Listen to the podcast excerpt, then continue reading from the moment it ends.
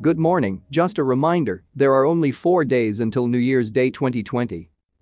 And now, this is your severe weather outlook for Saturday, December 28, 2019, brought to you by Service First Construction Group.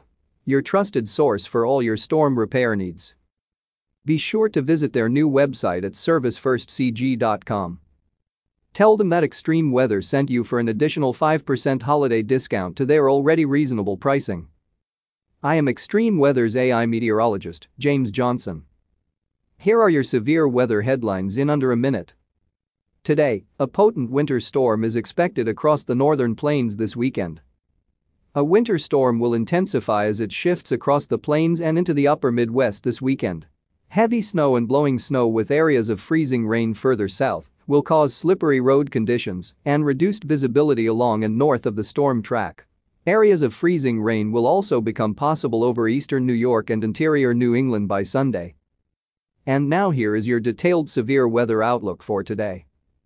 A potent shortwave trough situated over the central Rockies Saturday morning will support a surface low pressure system that will track northeastward across the central and northern plains over the weekend.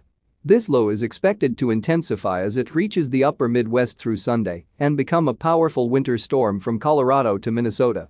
Winter storm warnings are now in effect across these areas, with the potential of 8 to 16 inches of wind-blown snow from northern Nebraska to northwestern Minnesota.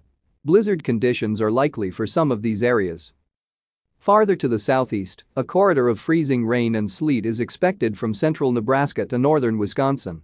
Additionally, some ice accretion is likely across interior portions of the northeast U.S. on Sunday, north of the warm front.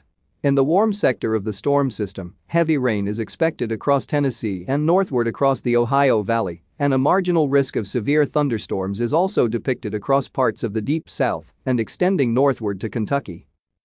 Elsewhere across the continental U.S., showers will impact the Pacific Northwest as a weakening cold front approaches the region on Saturday and additional rainfall for California on Sunday as a second storm system approaches the west coast. Scattered showers and a few thunderstorms are likely for the Florida peninsula, with a sustained period of moist southeasterly Atlantic flow. Temperatures are expected to generally be above normal for the eastern U.S. and below normal for the Rockies and western high plains this weekend.